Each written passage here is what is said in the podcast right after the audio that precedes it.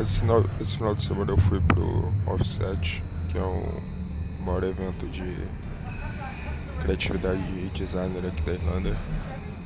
É, e você vai conferir agora.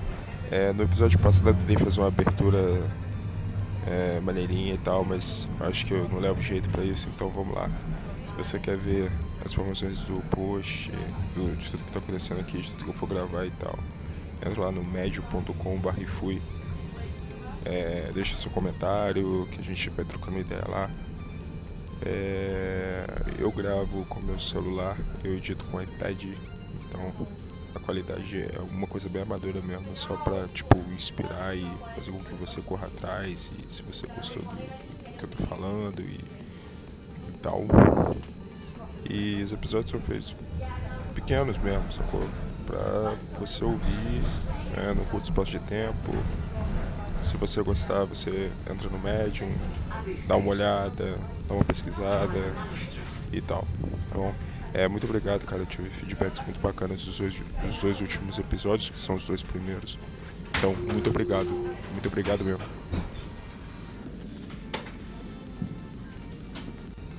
Ah, eu esqueci de falar o nome do, do podcast e o motivo. O meu amigo Felipe falou que eu sempre tenho que fazer isso, todo episódio. Então, é, e fui com o Leandro Costa, você pode encontrar na, na, no iTunes ou no seu criador de podcast, ou por SoundCloud. E o objetivo é, toda, cada semana, tô tentando fazer uma coisa bacana da minha vida, sair da rotina, explorar mais o mundo e tal. E aí eu tô me forçando a gravar isso para servir de, de, de motivação para mim e de inspiração para um monte de gente que fica dentro de casa vendo a vida passar e tal. Agora é isso aí, brigadão, valeu. Hoje eu tô indo pro Offset. O Offset, ele é o maior evento de criatividade e designer aqui da Irlanda. É, tô um pouco atrasado agora, então a gente volta a se falar lá do evento. Bem, cheguei aqui no evento, que na minha opinião fica numa das áreas mais bonitas aqui de Dublin. É, além dos dois palcos, né, o palco principal e o secundário, tem também o stand da I B M, da Shopify, da Dum Time Print e da Deloitte Digital. Então tem muita coisa, já peguei aqui minha bolsa com o material disponibilizado por eles e vamos ver aí. Agora vamos ter o primeiro cara, o Rod Hunt, e depois eu falo como foi.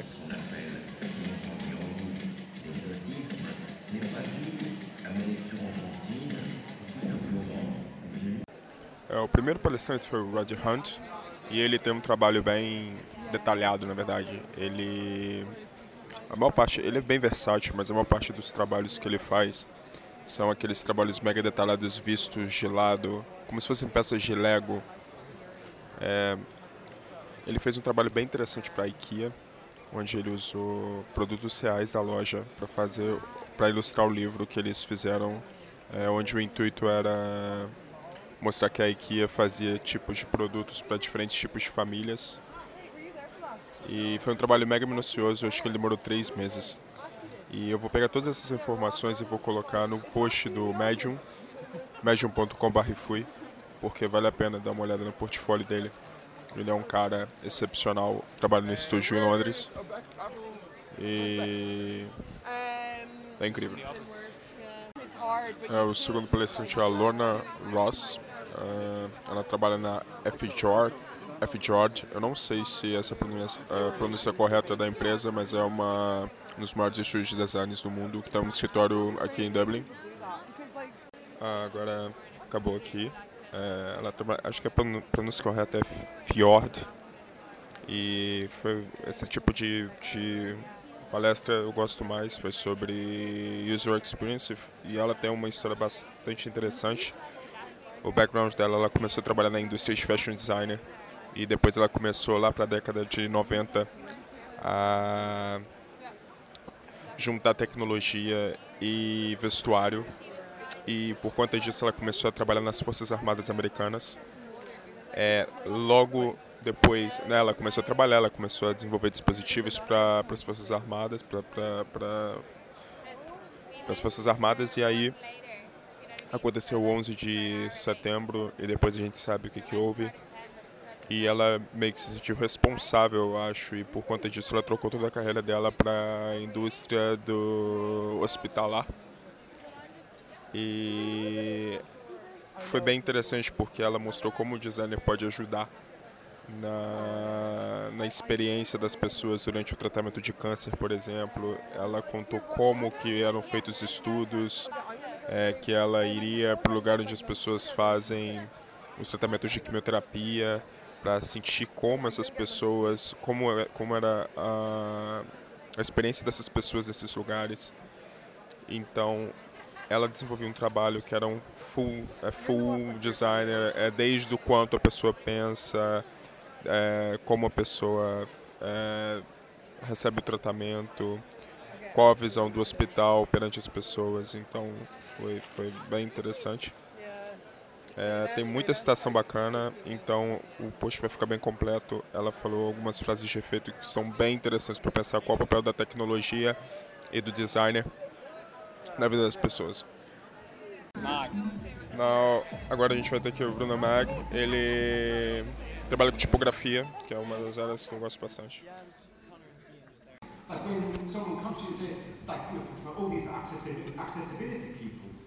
Says, oh, you can make your type thirteen point, fourteen point Arial because for accessibility, that's when you can read. No, because I can say, no, no, no, no, hang on a second. Because if you do that, you shorten the number of characters that you get into the formula, which means you have to have more sentences, which you bring down the reading speed, which means you bring down the comprehension. Change the typeface, make the typeface more accessible. Don't use Arial, use a typeface that has more distinctive, distinctive features, that has less ambiguity. Estou almoçar aqui no intervalo do, no intervalo do evento. É, a última palestra foi bem bacana. É, o cara ele é responsável por fazer as fontes de vários, vários lugares conhecidos, tipo Nokia e é, Amazon, né? Empresas desse tipo. É interessante perceber que tipo, quando você abre algum dispositivo e você lê alguma coisa, alguém criou aquilo, aquilo não sai do, do, do nada, né? Existem empresas que criam tipos de letras e essas empresas estão preocupadas, por exemplo, com qual dispositivo essas letras vão, vão, vão ser exibidas e como que as pessoas vão ler.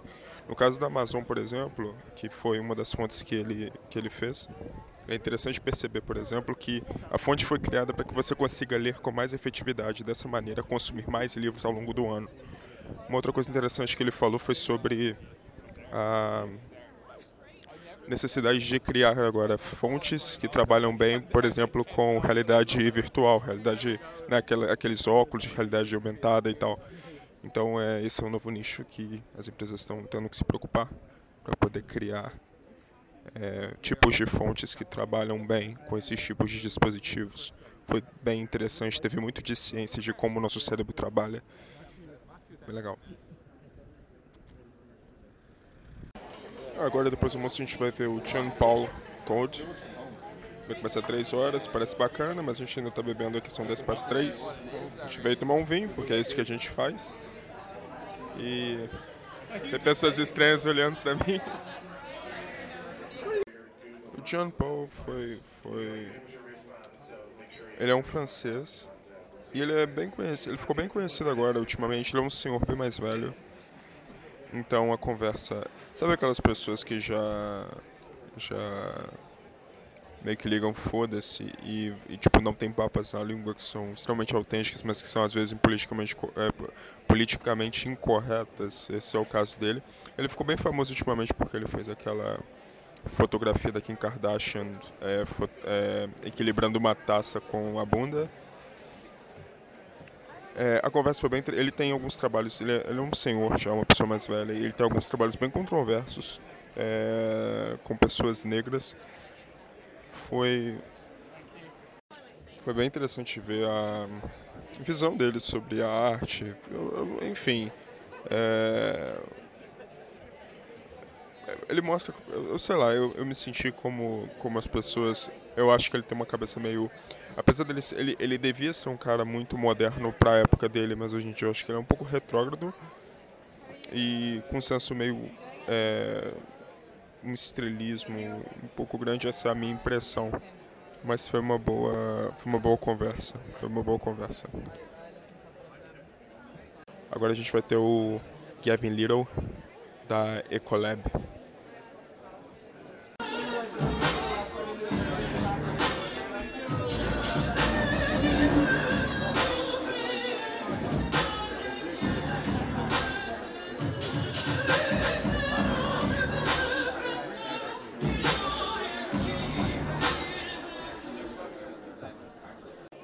Foi excelente, cara. O Gavin, ele é, ele é um sound designer. Isso significa que ele é um designer de som. É, ele tem, é, como cliente, tem no seu portfólio Nike, Nissan, M T V. Ele é um dos responsáveis, por exemplo, quando você... Aquele Inception, sabe aquele barulho do trailer, aquele... Bam! Que depois foi se repetindo ao longo de vários trailers na internet. Então, ele é o que faz todos esses trailers, o som de todos esses trailers. É bem interessante ver esse tipo de, de, de trabalho, né? Porque é uma coisa que você não, não para pra pensar, que toda gravação, vídeo, filme, tem sempre um sound designer, que é uma pessoa que cuida do som, de como... aquela imagem junto com o som vai, vai transparecer para as pessoas, como que o som pode contar uma história. Bem interessante, cara. Porra, irado. Ele tem é, Under Armour, várias marcas super famosas. Tem é, esse cara, esse gênio aí por trás das campanhas. Bem legal. Agora a gente vai ter o Nils Leonard no, na main, na main stage. Bem interessante, ele é proprietário da Grey London, que é uma agência publicitária de Londres. Eles foram responsáveis por uma campanha que ficou bastante famosa na Copa do, na Copa do Mundo no Brasil, onde eles replicaram como seria jogar na Amazônia, lá em Londres. Vou fazer uma propaganda da Lucrosade, que é um energético isotônico daqui. É bem interessante, ele tem uma visão muito interessante sobre o mercado publicitário. E como as marcas são, são amadas e as propagandas não. A última de hoje, sexta-feira, Kirsten Lippor. Vamos ver aí. A última da... Tô indo embora agora, foi o último show, a última da noite. Teve um trabalho... Ela tem um trabalho incrível, ela é uma motion designer, ela já fez trabalhos pro, pro Google. Ela fez o primeiro episódio do Adventure Time em motion.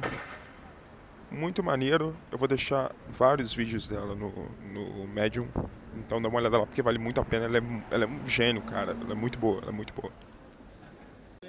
Hoje sábado, o primeiro do dia foi a Yasmin May, ela é uma ilustradora de livros infantis e ela mostrou como que é o processo criativo dela, é... como ela utiliza pincéis e...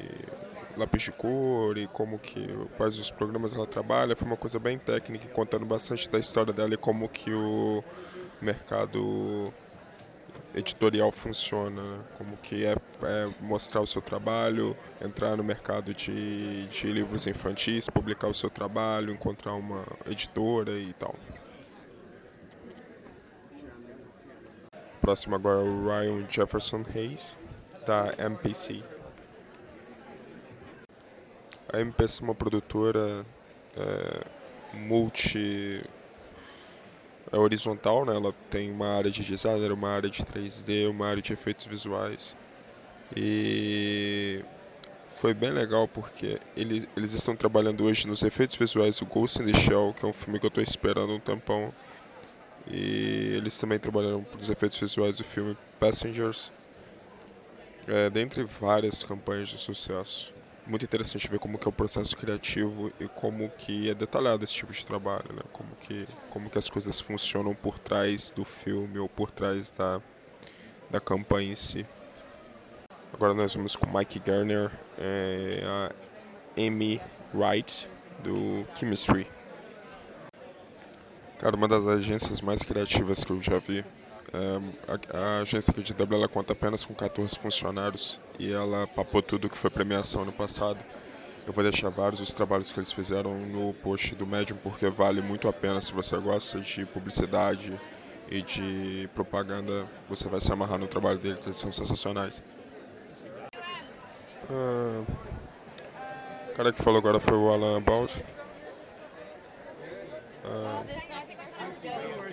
ele também introduzido na, no mercado de fashion designer, de moda, de fotografia. Ele trabalha para empresas como Paul Smith, uh, H and M, Zara. É um cara mega famoso. Achei um pouco chato, mas é isso aí. É, o próximo agora é a Kelly Anderson. Ela é simplesmente fascinada por é, papel e colagem. Ela criou um livro que se transformou em uma máquina fotográfica feita somente de papel. Ela também fez um toca-disco somente de papel. O trabalho que ela faz é insano, cara. É algo absurdo. E o próximo é o Shane Griffin. Vamos ver. É, ele foi maneiro. É... Ele trabalha muito com efeito prático, então, quando, tipo, várias coisas que você vê do trabalho dele, ele é um motion designer, várias coisas que você vê do trabalho dele que você acredita que foi feito em três D, na verdade foi feito com material de verdade, filmado, e horas e horas para fazer uma máquina funcionar e aquela máquina poder ser filmada. Bem legal. E agora, Maron do Charles. Bem, indo para casa agora, fim do segundo dia, são sete e quatro da noite, começou às dez, dez e meia da manhã, acho que onze horas da manhã. É, a última palestrante, cara, ela contou do processo criativo dela. Ela também tem, ela também trabalha com livros infantis, com tipografia e pintura. Mas foi muito cansativo, cara, porque ela ficou, sei lá, cinquenta minutos falando de cores, tipo azul. Aí ela falava sobre o azul, a história do azul, tipos de azul, inspirações do azul, é, blá, blá, blá, blá, blá, blá.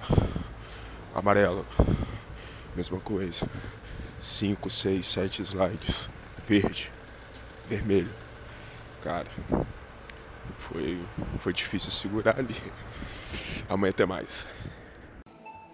Terceiro dia, Project Twins. Eles são um trabalho muito consistente, eles são designers gráficos, eles têm um estúdio em Cork, que é uma cidadezinha aqui de Dublin, de, da Irlanda. Eles trabalham muito com ilustração para artigos em revistas, principalmente de finanças, ao redor do mundo. Então eles têm a oportunidade de trabalhar no estúdio na cidade deles para empresas ao redor do mundo. Eles mostraram alguns trabalhos aqui bem interessantes. Eles fizeram, eles foram, eles trabalham três, eles trabalharam três meses dentro do prédio do Facebook aqui na, aqui em Dublin, para fazer várias ilustrações em todo o prédio. Então eles trabalharam nas paredes dos, de, de vários departamentos. Eles foi um trabalho de três meses, então assim foi muita coisa. E eles também trabalharam em Eles, traba- eles trabalharam, um trabalho bem legal que eu achei foi, eles fizeram um trabalho bacana numa escola, é, acho que em uma outra cidadezinha aqui de Dublin, mas o trabalho ficou bem bacana. É, eles, têm, eles, eles, eles são bem minimalistas, eles fazem um trabalho que eu particularmente gosto bastante, que é tipo, as imagens elas realmente contam uma história de uma forma muito, muito clara. Agora nós vamos de... Mirko Borchet. É novamente um designer gráfico da Alemanha. Ele mostrou o trabalho dele aqui. É, ele trabalha bastante com fotografia, tipografia. Ele mostrou como que é o estúdio. Agora vamos de Nguyen Xuan Huan. Ela é uma fotógrafa francesa, faz um trabalho bem maneiro. É, a parte da manhã agora eu estou indo almoçar. A parte da manhã foi basicamente... É, designer gráfico, fotografia. É, foi legal, não é tipo coisa que eu mais gosto, mas né, não, não, não é muito minha área. Eu prefiro U X e coisas desse tipo, mas foi legal. É, o cara que falou que ele é da Boulder Studio, que é uma empresa aqui de Dublin que eles fazem animações para Cartoon Network e Disney. E é interessante você ver, esse eu gostei bastante.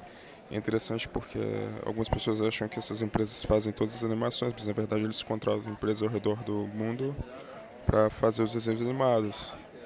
E ele mostrou como, e ele explicou como que foi, como que ele abriu a empresa, como que foi fechar o primeiro contrato com a Nickelodeon, é, mostrou como que são feitos os desenhos animados, bem bacana. E agora a gente vai de Mondoli e Neil Sweeney, do Made in Dublin. Nós tivemos, eles são bacanas, eles fazem um trabalho de fotografia, de design, eles são bem envolvidos com a música eletrônica aqui de Dublin. É, eles criaram o Dublin Electronic Arts Festival, é, uma série de capas de C D, de discos de vinil, alguns trabalhos, algumas exposições. Agora nós vamos ter aqui Laura Carlin. Indo pra casa agora, é, falar dos dois últimos aqui. É a Laura, ela é uma, uma ilustradora, ela também faz trabalhos em cerâmica. É, ela também ilustra livros infantis. A gente teve três ilustradores é, de livros infantis esse ano, e ano passado a gente não teve nenhum, eu achei um pouco demais assim. E, mas o último foi uma surpresa, cara. O último foi o Dan é, Perry, ou Dan Perry. Ele, cara, ele tem uma profissão que eu não conhecia. Ele é title, titler, não sei, título em inglês, como é que fala? É, design. Ele é o criador, cara, daquela abertura do Star Wars, por exemplo, com aquelas letras que vão pro horizonte e aquele logo Star Wars. Pô, o cara é foda, o cara criou a, a, o logo e a abertura e todo o letreiro do Exorcista, do Taxi Driver. Porra, o cara, o cara explicou o processo de como ele criou aquele três D do, do início do Star Wars. Naquela época não tinha essa parada de computador. Era tudo feito no papel, recortado, no tamanho certo, para que o ângulo certo desse aquele efeito de três D. Então, o cara, tipo, pô, irado. Ele é de um tempo que tinha essas facilidades do, do computador, não? Então é isso, galera. Muito obrigado pelo apoio. É, semana que vem a gente vai conferir uma feira que é chamada Happen Flea. A gente também vai para a Nua Exhibition e a gente vai finalizar com uma exposição de David Bowie e uma pint.